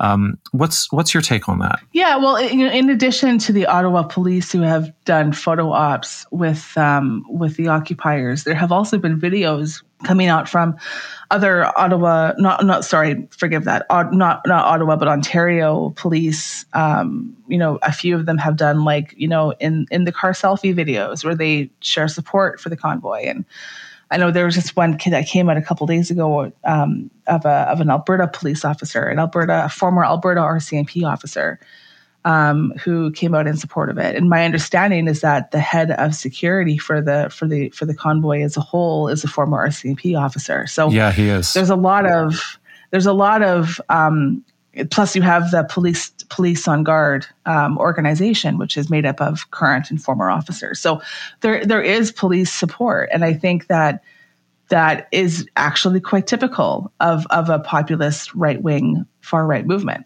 you know it's typical because it it it bolster the movement bolsters their their already existing ideas of power right and it you know you, you tend to see police officers siding with the far right in many cases, if not overtly, then just kind of like a soft side because they will come down harder on counter protests against the far right than they will on the far right themselves. To you know, hi- historically, so that kind of tracks, right? Um, but yeah, the the issues that you mentioned, they're they're absolutely connected because the movement isn't really about disrupting capital, which is kind of another reason why this can't be described as a labor movement. Because it's not about disrupting capital, it isn't treated the same as a movement led by BIPOC people, which is about disrupting capital, land back, you know, things like that, you know, water rights. So while these people are permitted to bring in saunas and build small houses, police are using extreme force to tear down encampments. Like if you look at the the side by side of you know Lamport in Toronto of over the summer, the horrendous violence was used against um, the people there defending the houseless population and then you look at what's happening here. Right. Just to note, there, there, I think the numbered of unhoused people in Lamport Stadium was about 14. Uh, and they must have sent in something like 150 or 200, uh, you know, riot geared police officers. Um, and the scenes of brutality were incredible. They, they beat the shit out of them. They beat the absolute. They beat the, they beat the shit out of them. Out of out of right. the people there to defend them. the people there to, to defend the the community. So you see the kind of juxtaposition between the two situations, right? And, you know, you see these people who are allowed to have blockades disrupting regular people's lives versus the blockade disrupting capital that is quickly taken down by force, right? And there's really like, there's a matter of movement intent but it's also it's it's just a matter of race like when you have a majority of white people who are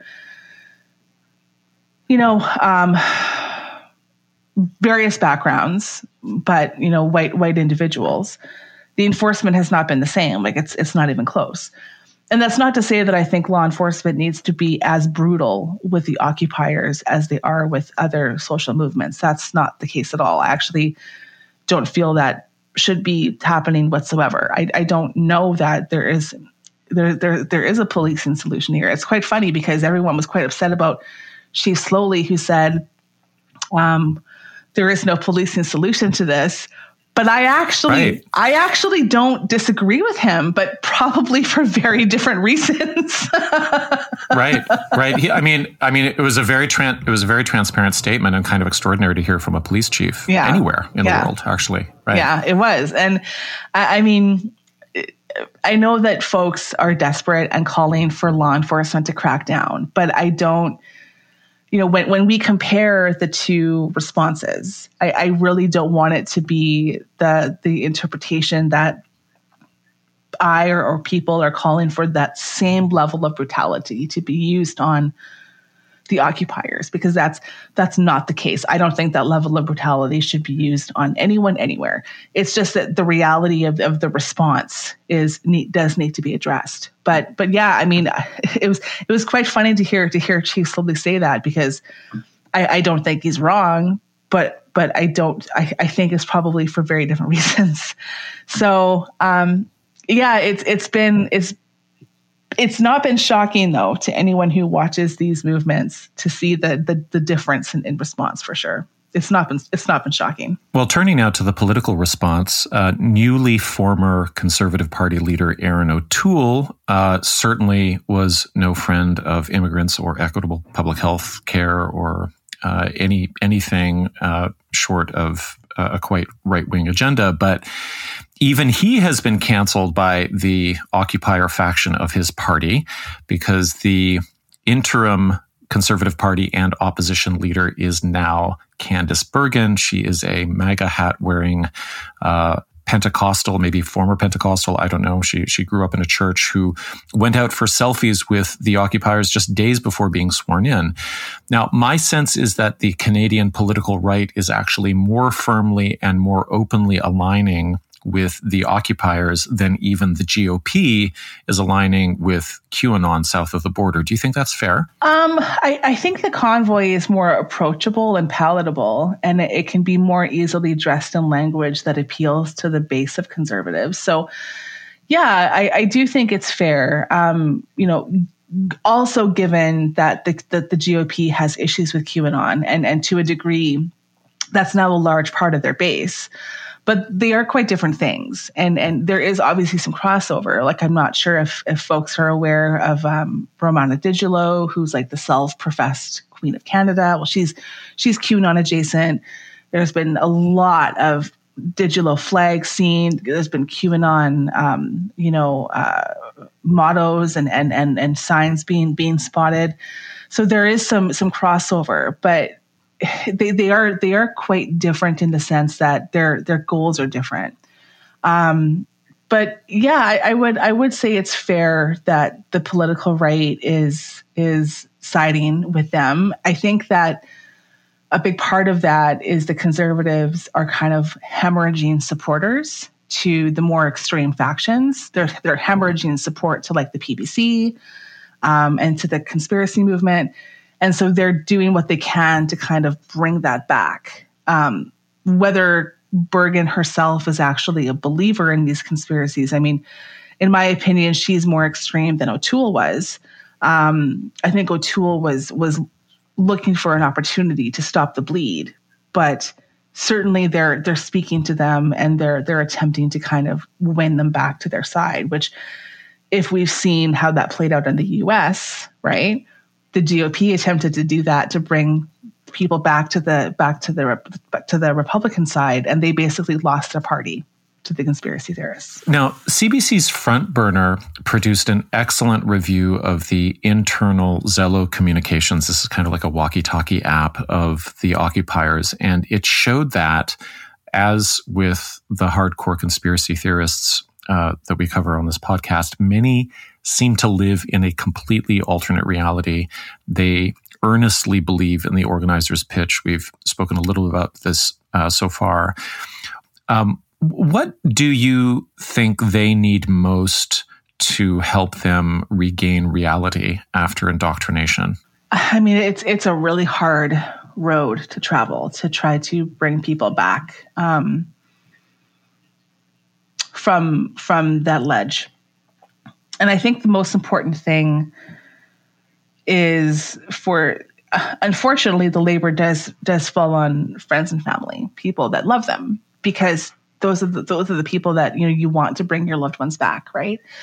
So I think the most important thing is to provide them with a safe place to land, right?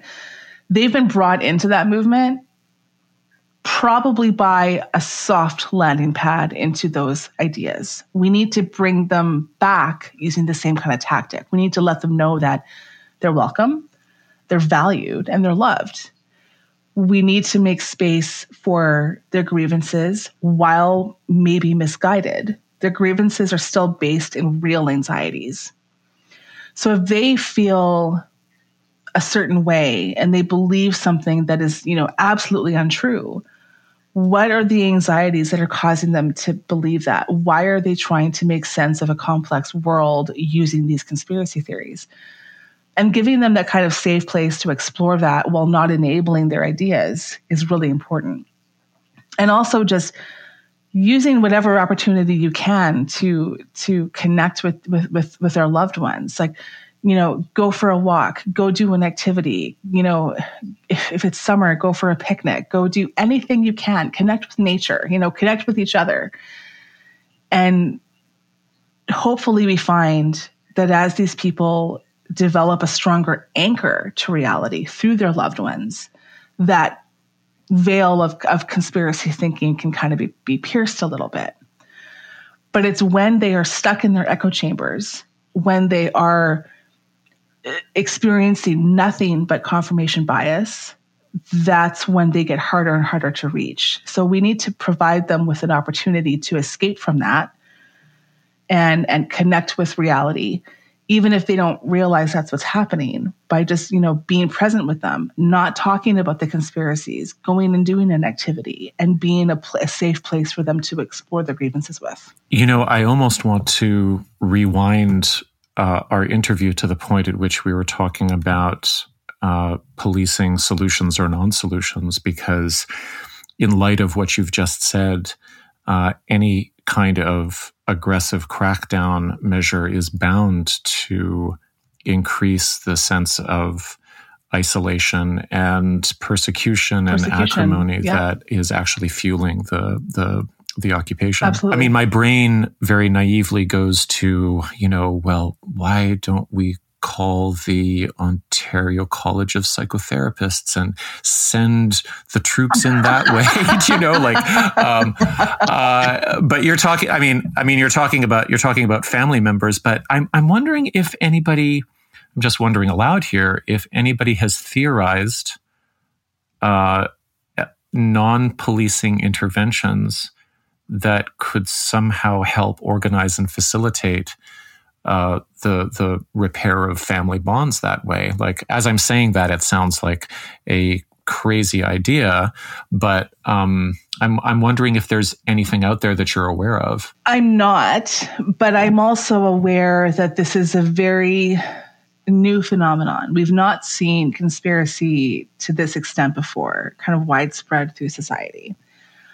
I don't think there's anyone in Canada that hasn't been touched by it at some point, right? We, we all know somebody who's gone down this road to varying degrees of severity. I think that the obviously like there there is psychotherapy and clinical approaches to people exiting hate movements. I think that the same approaches could potentially be used here. Um, I'm not a clinical therapist, so I can't really speak to that too too much. But um, I certainly think that there's there's space for for a clinical approach. Um, I just know that when it comes to conspiracy, people are more going to be more likely to to accept concern from someone they have an existing relationship with, rather than some stranger who says there might be something wrong with you. Let's talk about it.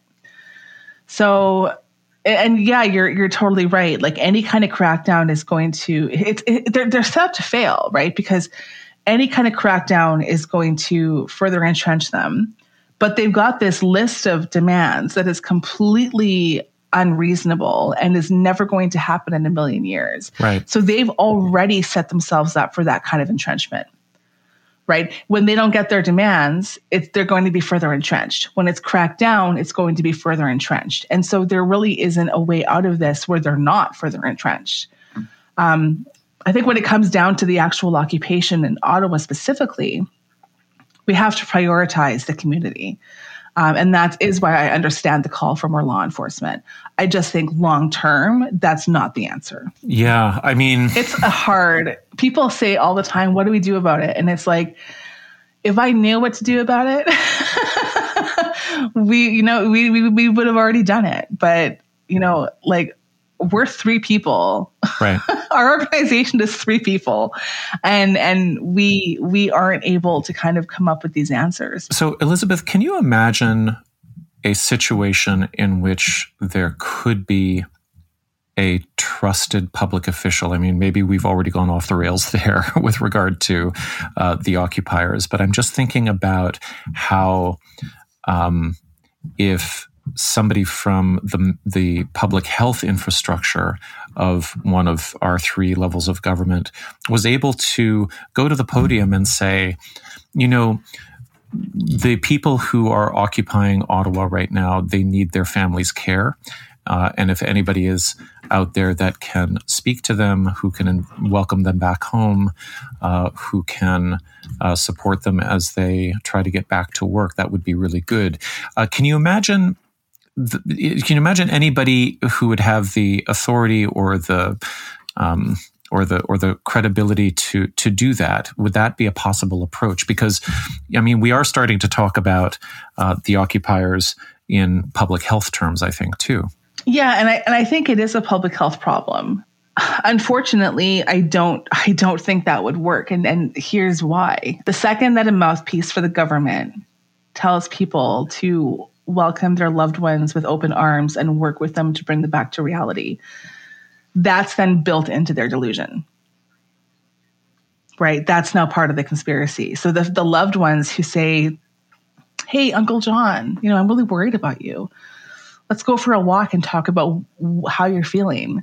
Uh, suddenly, you know, the, the well, you're you're in cahoots with the, the, the government mouthpiece who told you who told you to do this. This is just your attempts to, you know, subvert. So I I I mean. what I've seen and what I've heard are just countless great ideas in terms of how to reach our our our our, our people. But and I hate, and I don't really want to be kind of the naysayer. It's just, I, I don't know. I think this is really this has to be a personal level. Like, it has to be, has to be approached without any kind of government intervention because at its core, it, it's an anti government movement. So it can't really have any government involvement. I mean, as to be frank, as a cult researcher, I, I kind of knew the answer to my own question, and I'm indulging in a kind of uh, wishful thinking, I guess. Uh, a, a, very core principle in uh, cultic dynamics is articulated by people like Janja Lalich, uh, calling the high demand group or the cultic group um, a self sealing system, where everything refers back to the charismatic authority that's leading it. Uh, there are no new sources, no new sources of information that are permitted. Uh, everything um, is uh, suspicious and um, a potential point of betrayal if it starts to question the direction in which the, the group member is going.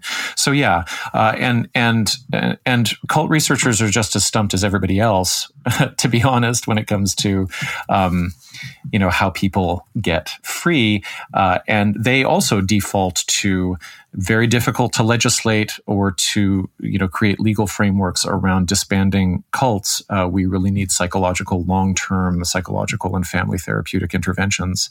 Uh, so the story is the same there too. Yeah, and it, it's so interesting to me that those kind of hallmarks of of cultic behavior is is also kind of echoed in uh, in the hallmarks of what one would consider to be, you know, um, indicative of rising neo-fascism, right?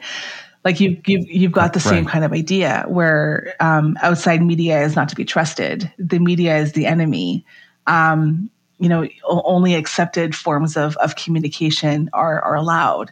Um, or, you know, they kind of build these echo chambers and they they not just discount everything else as as not factual they they label anything else as a danger right? And they they they couch that in freedom. They couch that in it's it's a it's a threat to democracy. It's a threat to freedom.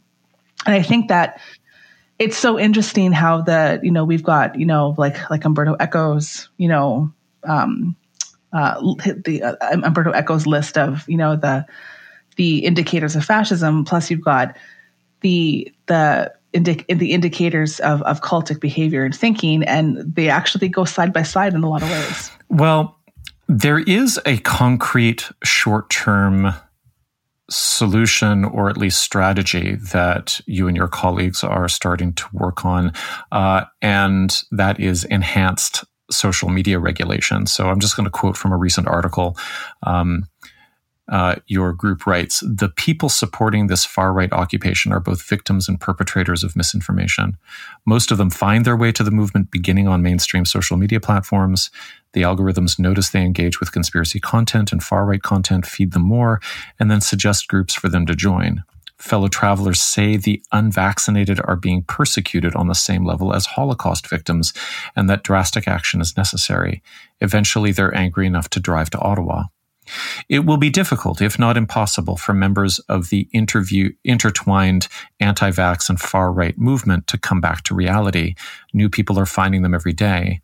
But with online harms legislation, we may be able to disrupt that pipeline by making it harder for dis and misinformation to find people. We may be able to build a fence of protection both online and offline around the groups that the far right slanders, harasses, threatens, and attacks. We have to try. So, can you walk us through what online harms legislation would look like and how it would be enforced and what the main obstacles are to enshrining it in law? That's probably a whole other episode. Right. So the government is look is looking at at advancing online harms legislation. It's still kind of up in the air in terms of how it's going to look. But what we have done is we have kind of presented an approach that we feel would work the best just based on our experience and and our conversation with other you know organizations and, and people that kind of in, in this in this world. Um, so we've been socializing something that we call the ombudsperson approach. Um, it's it is finding support. We are finding that other civil liberties groups are and civil and civil society groups are are more um, open to that than what had previously been in the uh, in the the the online harms technical paper before the holidays, before the before the election. So, what we're kind of seeing here is is an, an approach that would be novel for Canada, but has, to my understanding, has been used elsewhere, or at least is being explored elsewhere. So, in the approach that we're kind of proposing, there would be an ombudsperson um, with an office, obviously with staff, who would be empowered with investigatory powers that can compel evidence and testimony from large platforms, social platforms Facebook, TikTok, Twitter, Instagram, YouTube. They would be empowered to make recommendations while upholding charter values. So they would not have such ability that they would be able to override the charter. It would all be within charter values, but they would be able to make recommendations to these companies in order to um, make changes regarding things like algorithms, because algorithmic um, content is one of the biggest drivers of, of, of this sort of um, downward spiral, right? So if the if the companies don't follow the recommendations, the ombudsperson can then apply to a court to make those recommendations into orders. That approach we feel would um, would honor the charter. It would it would honor um, freedom of expression, but it would also allow us to to kind of nip in the bud any kind of um, social media behaviors and activities that are actually driving um, people to these movements because it is social media companies are driving people to these movements. We know for a fact that they look to create rage. We know for a fact that they push this content on people. If you start a, you know, a MAGA Facebook account within like a day, you have nothing but MAGA content. Same thing with QAnon, same thing with any kind of far right. Um, all of these social platforms are just havens for this kind of material and conspiracy theories and they don't really have any um, incentive to kind of pull back from that because that's really where they make their money. So we need to legislate them in order to um, make better choices that are better for the public health. And, and we feel that the ombudsperson approach is probably the best way to do that. Um, it, it how it, we don't that has not been accepted by the government. This is just like what we're suggesting is going to happen. There are some things we like in the the current proposal. There are some things that we want to improve in the current proposal. Um, and we've kind of got that all laid out in the article that you've mentioned. So, um, but we are really pushing forward the idea of the ombudsperson approach as kind of a best of both worlds and an option that would allow us to make real, concrete, positive changes while still upholding charter rights. Because we know that um, with the last proposal that came out, the, the last um, technical paper for online harms that came out before the election, there was a lot of concern from civil from civil liberties groups about overreach. So we do feel that this kind of addresses that, um, but it kind of we have yet to see what's going to happen with that. Well, I guess it leads really to my last question, which is that, I mean, it sounds like uh, a very forward thinking and vigorous campaign that you're engaged in. Uh, is that a hopeful project? And what more generally feels hopeful amidst all of this mess? The most hopeful thing has been that the general populace is starting to realize the problem that we have. It's been kind of feeling like we've been beating our heads against a wall for the last couple of years. And there's been article after article in, in mainstream media and otherwise. And there's been podcast after podcast. And I don't think people have realized until now the mess that we're in. And I feel that people are also starting to realize that the approach to these people that we've taken to now, we as, as, as a society, where, you know, folks have mocked them and made fun of them, that is maybe not working. And I think people are starting to take it more seriously. And I feel that now that we're kind of coming out of, you know, two years of pandemic, and people are starting to realize that something has to be done.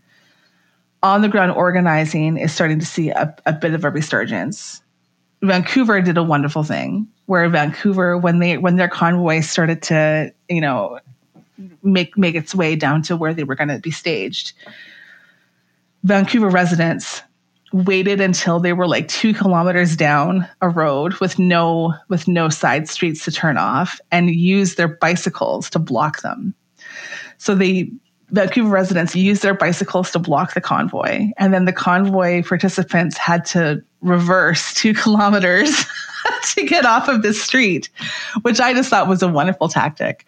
Um, and so I hope that we see more of that. I hope that we see more creative solutions to the problem, more com- more community um, centered creative solutions to the problem. Um, and I think that's really where what I, what makes me hopeful is is seeing people kind of coming together and brainstorming about what can we do, not just about the convoy and, and the immediate, but also what do we do going forward. And there's a lot of good community conversations happening around that.